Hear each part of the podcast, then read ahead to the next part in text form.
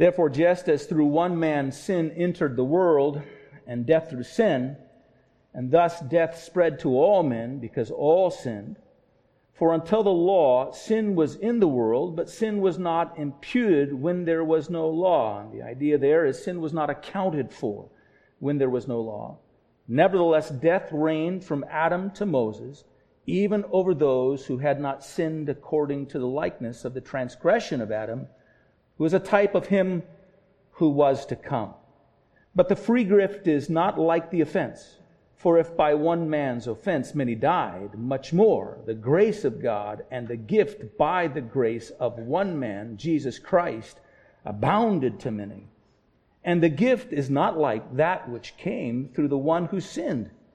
For the judgment which came from one offense resulted in condemnation. It might be read or understood this way as a result of one offense followed judgment and condemnation, but the free gift which came from many offenses resulted in justification. Again, here what we might read is, as a result of many offenses, or in response to many offenses, followed the free gift of, in this case, the word here for justification is a justifying act. A justifying act. And we'll read about that justifying act again in verse 18. For if by one man's offense death reigned through one, much more those who receive abundance of grace and the gift of righteousness will reign in life through one man, Jesus Christ.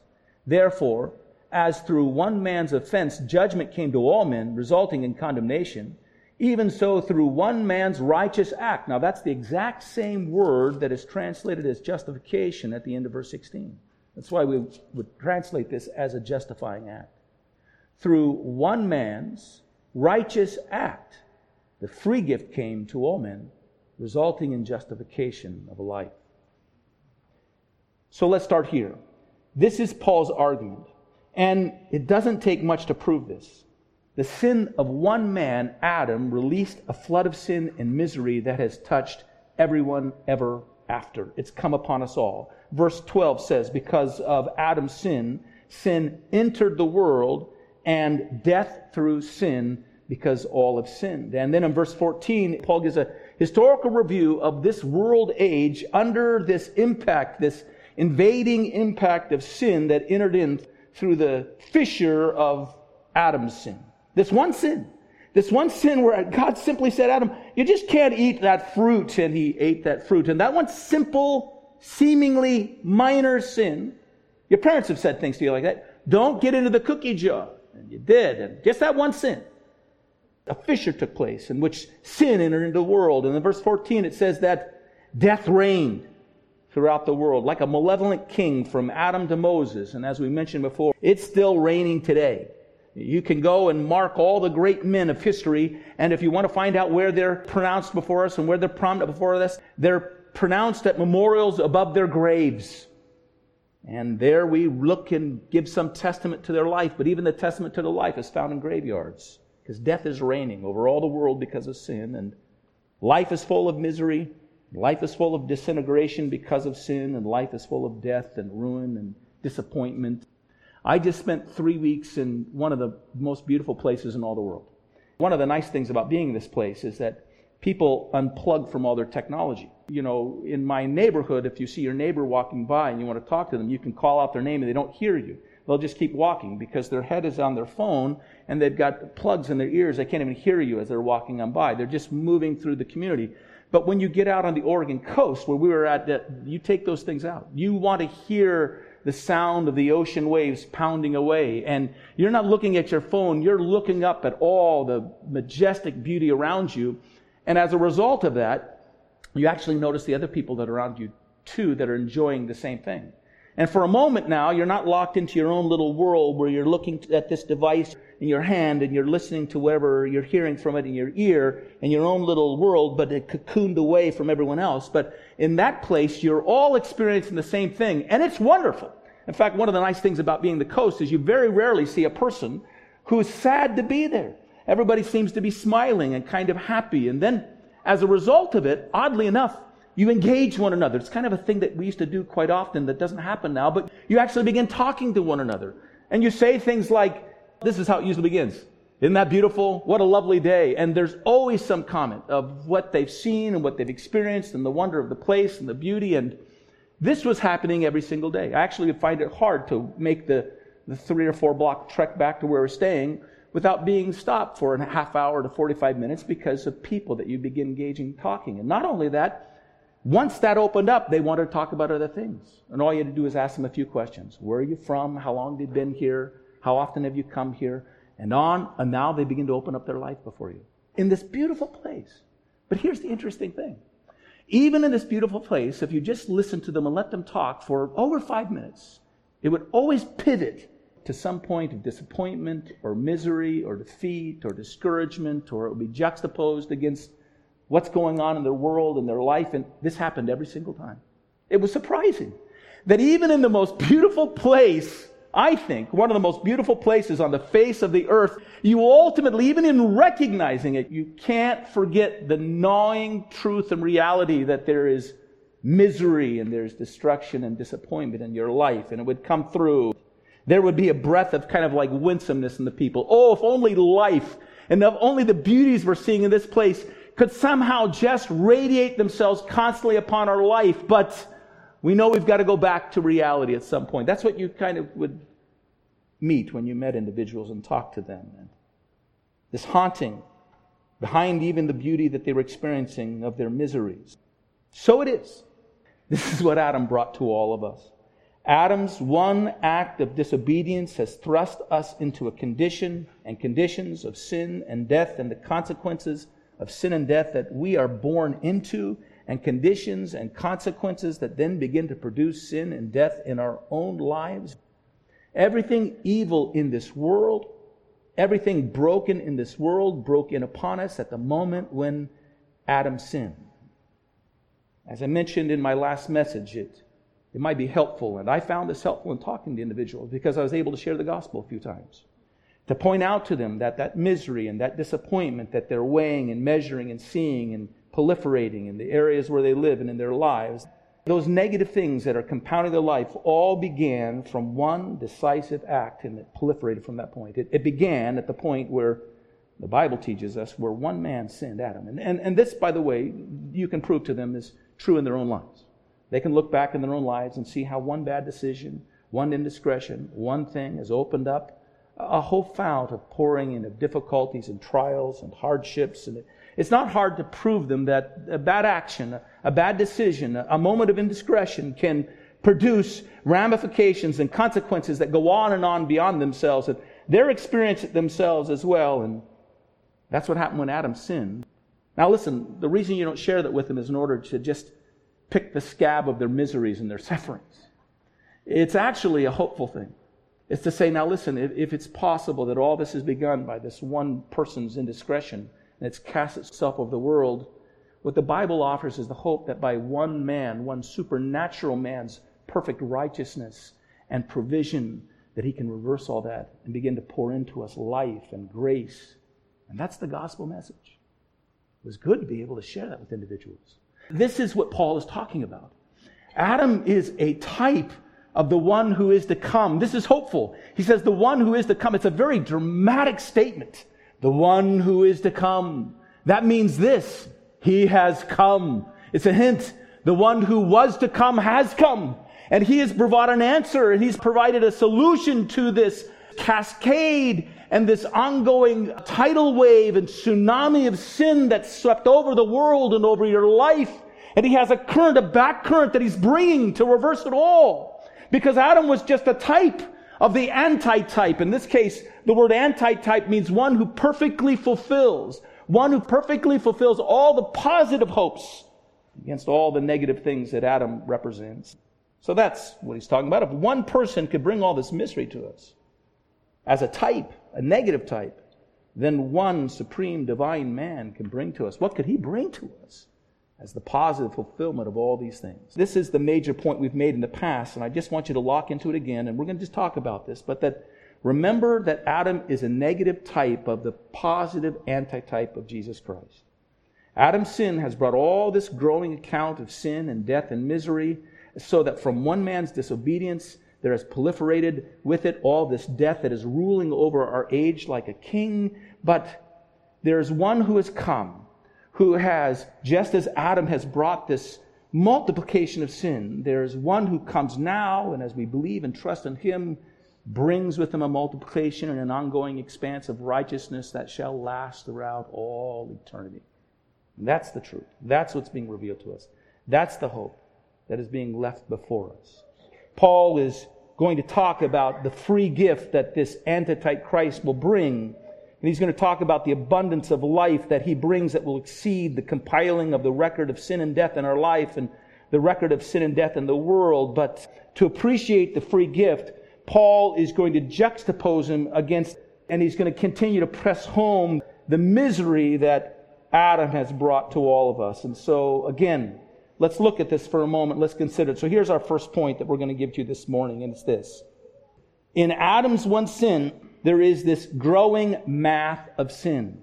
There is this growing account of sin that builds off of Adam's one act of disobedience that is being pressed home to us. Look at verses 13 and 14. We spoke about this a month ago. Look at verses 13 and 14. There we read this For until the law, sin was in the world, but sin is not imputed when there is no law. Nevertheless, death reigned from Adam to Moses, even over those who had not sinned, according to the likeness of the transgression of Adam. Now, we mentioned this before that the, the Jews had an idea that sin was only actually, in a sense, actualized when a law had been given. They actually believed that the pronouncing of the law on Mount Sinai and hearing the pronouncing of the law, God made known their sins, but it was in that place that God led them to a place of sacrifice where their sins were forgiven. So the law was necessary in order to be know their sins and be cleansed of their sins. And the Gentiles were just in a condemned state, but they had no knowledge of their sins, so they had no way or no access to get forgiveness through a sacrifice for their sins. And that is basically the idea that they believe. And Adam, uh, Paul is to some extent promoting that idea.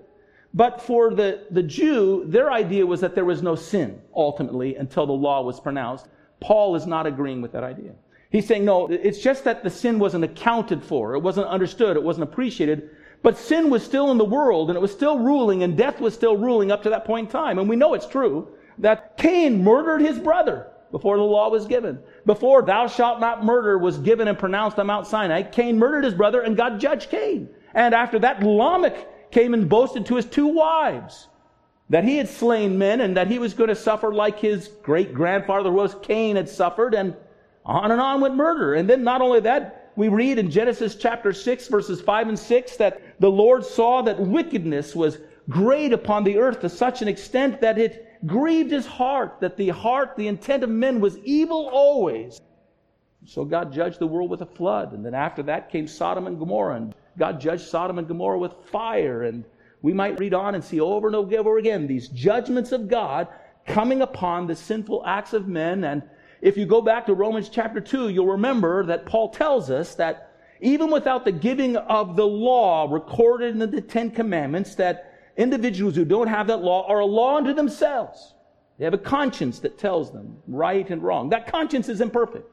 Sometimes they're convicted about things that are really not sin. Other times they're not as convicted as they should be, to the extent they should be, of things that are sin. But as a general rule, there's a conviction that's going on, a conscience. That conscience can become seared and it can become hardened, but it's there. What did the law do? Well, what the law did was it helped to specify the sins that people were committing and clarify it so it sharpened their conviction. It helped them understand the depth of their sinfulness and it, it made them more accountable. They were able to take full account of the sin that was accumulating in their lives. It wasn't that they weren't sinning, but now it was accumulating and building up and they were taking account of those things as they studied these things and saw these things. I think the illustration I gave you was the illustration of an individual who is suffering with some kind of sickness. He's not been feeling well for some time and he, he knows he ought to go see the doctor, but he doesn't want to go see the doctor because he doesn't really want the diagnosis. He's afraid of the diagnosis. He's afraid it might be something serious. He doesn't want to find out about it, so he just delays and delays and delays. At the same time, things are not quite right in his body, and finally, eventually, he goes to the doctor, and the doctor runs a series of tests and discovers that he has a serious sickness, a serious disease. And now the doctor sits down and explains to him and connects the symptoms he's experiencing with the progress of that disease and tells him what that disease will continue to do in his body. And he tells him what it is he needs to do in order to address that disease. Here's what's happening. Now the man is taking an account of his sickness. Now he understands it better than he's understood it before. Now he understands why it was happening and what was causing it and what was going wrong and what was not right in his body. And he's taking account of his sickness. And hopefully, as a result, he can begin to avail himself of the provision, the medical provisions that might be available to him in order to address it and treat it. And, but what we can say is this the doctor and his diagnosis did not cause the disease. The doctor and his diagnosis didn't that moment make disease suddenly appear. It was always going on. It was always there. But now it's being taken into account. And in the same way, the law is simply enabling individuals to take into account the depth of their sinfulness and their condition. And that's why it was given. So here's an application for you. We have to be ready to bring people before God's law. But like a good doctor, we have to have a good bedside manner. We have to be gentle and kind and gracious as we're breaking in the news to them, but we have to help them understand. We don't serve a person by ignoring or generalizing their sins. At some point in time, we have to turn even the attention to not only how sin entered through Adam and through one person all this misery can come in the world, but then we have to redirect the misery to their own actions and their own sins and their own need for that to be addressed specifically, taken care of. We have to bring them into that account. Uh, Paul, Paul talks about that.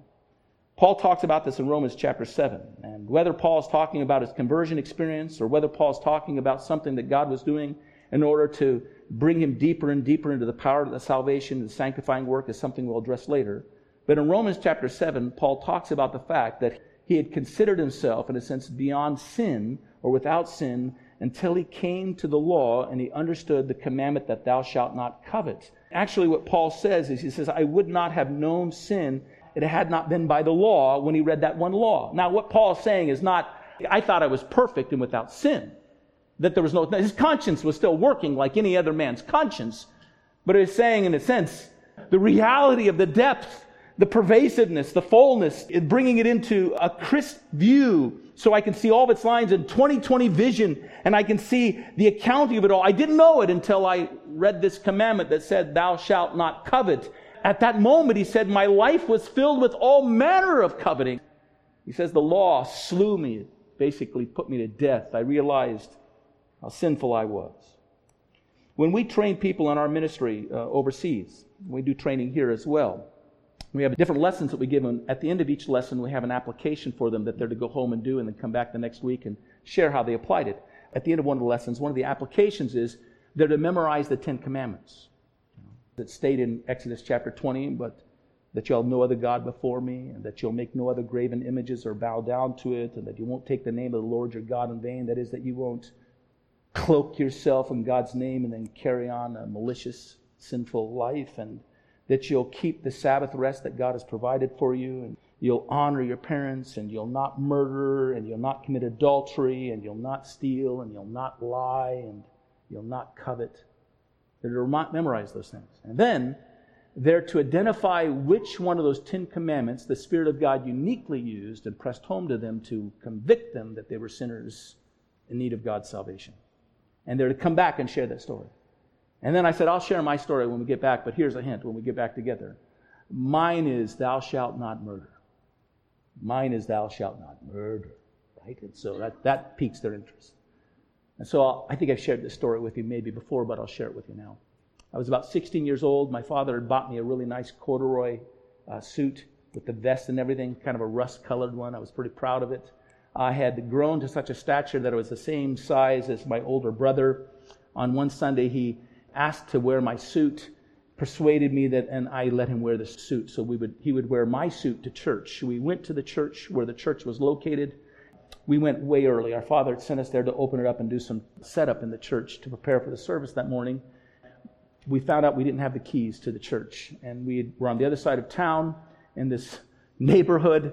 I said, Well, we'll have to go back. We'll just have to wait till dad comes and we can get in. And my brother said, No, we can climb through that window there. I can get up and climb through that window. And I said, No, I don't want you climbing through the window because you'll get my suit dirty. I could see the window was lined with dirt and scum and film. And no, no, we'll do it. I said, No, you can't. Oh, it's got a crack open. I can climb through it. No, you're not going to. And then a disagreement began to develop. And a wrestling match took place on the front lawn of the church eventually he overpowered me and then jumped up and climbed through the window. And as he's climbing through the window, I'm sure this really impressed all the neighbors around, right? I started shouting, I hate you, I hate you, I hate you. I think that was it. I was so mad and angry at him that I, I couldn't even go into church after that. I just wandered around the park that was by that church, just boiling and seething. I was so mad at him that he had soiled my new corduroy suit and I began to tabulate my mind the, the table of offenses that he had committed to me. And then I began to attach those offenses to character flaws, to the heart of evil in himself. And then I began to plot out what I could do to pay him back for those things. And this was just going on, and I was walking the park, just seething over these things. And I didn't go into the church service. The church service was going on. I didn't go into the church service. And then I sat down finally. I threw the Bible that I had down on the table in front of me, a picnic table, sat down and thought I'll read the Bible.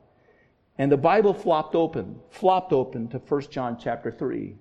And my eyes went directly to verses 14 and 15, and these are the only verses I read. We know that we have passed from death to life because we love the brethren. He who does not love his brother abides in death. Whoever hates his brother is a murderer, and you know that no murderer has eternal life abiding in him. And an accounting took place in that hour an accounting of the law of God, a deep conviction. I forgot the offense of my brother. My offense far, far outweighed his indiscretion and his carelessness. God was dealing with me and showing me my sin and my self righteousness. And God was bringing me under, you might say, the light and the scope of the law of God so that sin might proliferate in me. That's what Paul is saying here. Sin was still active in the world, he says, even though it was not reckoned or accounted for fully without the statement of the law. But sin was still reigning and it was still producing its effect. So you see in verses 13 and 14, Paul is teaching that without the law, sin is still happening and death is still reigning and with the law, it only increases our awareness of its exceeding sinfulness. Actually, verse 20 will tell us that if you go on to say that. The law is given in order to increase our sense of sinfulness. He's saying that the law makes sin all the clearer, but even without the law, we sin. And sin reigns, and sin is active, and all its influences are being expressed, even death, so that sin is universal and death is universal. And this account of sin is just piling up on the world, but remember, it also piles up on your life. It's piling up on our life. The man who knows not Christ, the person who's not come to salvation, it's just accumulating and accumulating and accumulating. And at some point in time, he has to recognize the profound spiritual bankruptcy of his own sin that's weighing upon his soul. The Adam's sin is now proliferating in his own life, and he is, in a sense, proliferating his own actions and sending it out and paying it forward in a greater multiplying depth around the world. There is of an accounting of the lines and upon lines upon lines of offenses that are adding up that he'll never be able to pay.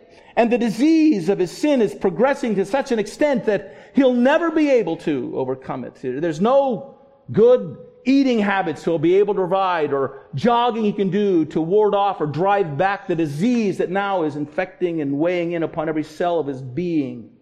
Adam's sin is crashing into your personal account and you now face an unpayable debt. This is the type that Adam is in the negative, and it's against this. Paul now introduces us the positive type of Jesus Christ. So verses 15 through 17 again, just the negative here. Adam's one sin in verse 15 brings, by one man's offense, many dies, it says. Verse 16. Because of Adam's sin, what follows is judgment and condemnation that comes upon Adam, but it comes upon all. Verse 17 because of Adam's sin, death is now ruling over us. By one man's offense, it says, death reigned. Death is ruling. That's the math of Adam's sin proliferating. That's the math of your sin that proliferates out from your life. But now there's a new math that Paul is introducing. It's the math of grace that comes to us who believe in Jesus Christ, the antitype. So go back to verse 15 here. And here we see, in the place of dying, many dying, he says, this new math is much more the grace of God and the gift of grace by one man, Jesus Christ, abounded to many. That is in the place of all this death and this misery. There is now a movement and a current of all of the benefits, all the rolling anthem benefits of blessing and grace and life that comes poured out upon those who believe in Jesus Christ that is rolling in to such an extent that one day it, it just sweeps away the tide of death. And even though you might be recording now signs of the progress that you're getting older and older and coming closer and closer to the end of your life, if you have Jesus Christ as your Savior, you're coming closer and closer to an explosion of life and glory and benefit and blessing that is unimaginable, that is getting ready to pour in upon you. But even now, I hope you're tasting it because Paul says that we stand and we exalt in the access we have into the full graces of our salvation. This against the math of Adam's proliferation of sin comes a new math of all this grace pouring against us. And then verse 16. It says this, by Adam's one sin came or followed condemnation.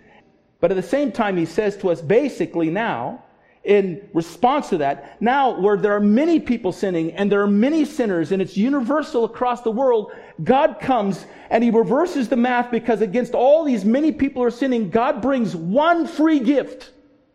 This is what follows all the many sins. This doesn't even, this isn't good math. This is God's math. This is the math of grace. God brings one free gift and that free gift is the perfect obedience of Jesus Christ laid down in the place of our sins.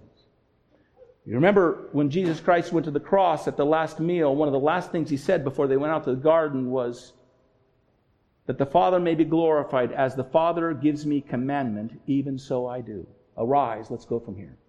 Those were his last words. As he's making, I am going to complete the life of obedience that I've come to live. And the final act, the full, complete act of my obedience is I'm going out to die for you and to suffer for the multitude of your sins. Adam's one sin led to a proliferation of sin to many.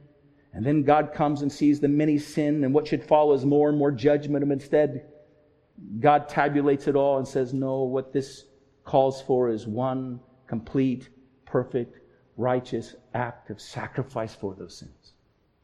For you. That's what's promised here. And then verse 17, where death has reigned like a malevolent king, ruling over us. Now we're told in verse 17 this For by one man's offense death reigned through one, much more.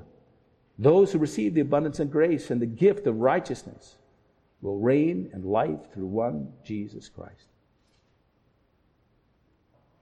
Against all the ruling of death that we see around us, this passage says not only has Christ come to complete this one righteous act to make me right with God and the basis of my justification, but through that act now, I reign. I reign with Christ. I rule with him. The Bible says one day we're going to judge the earth. It says of believers, one day we're going to judge angels. That's what Paul says in 1 Corinthians. Even now, we're being promised that we reign and we rule in this life. This life filled with decay, our poise and our attitude in the midst of it is we reign through Jesus Christ.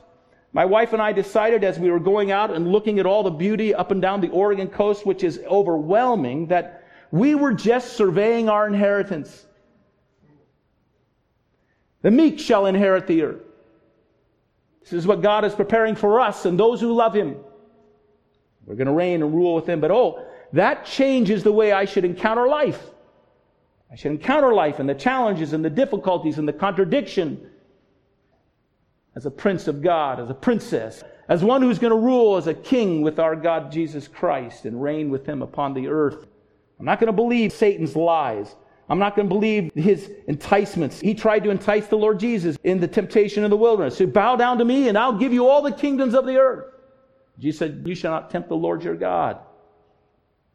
Let the Lord Jesus know. One day, out of his obedience to the Father, he would be established and this would all be given to him to reign upon, and I'm going to be a co heir with him.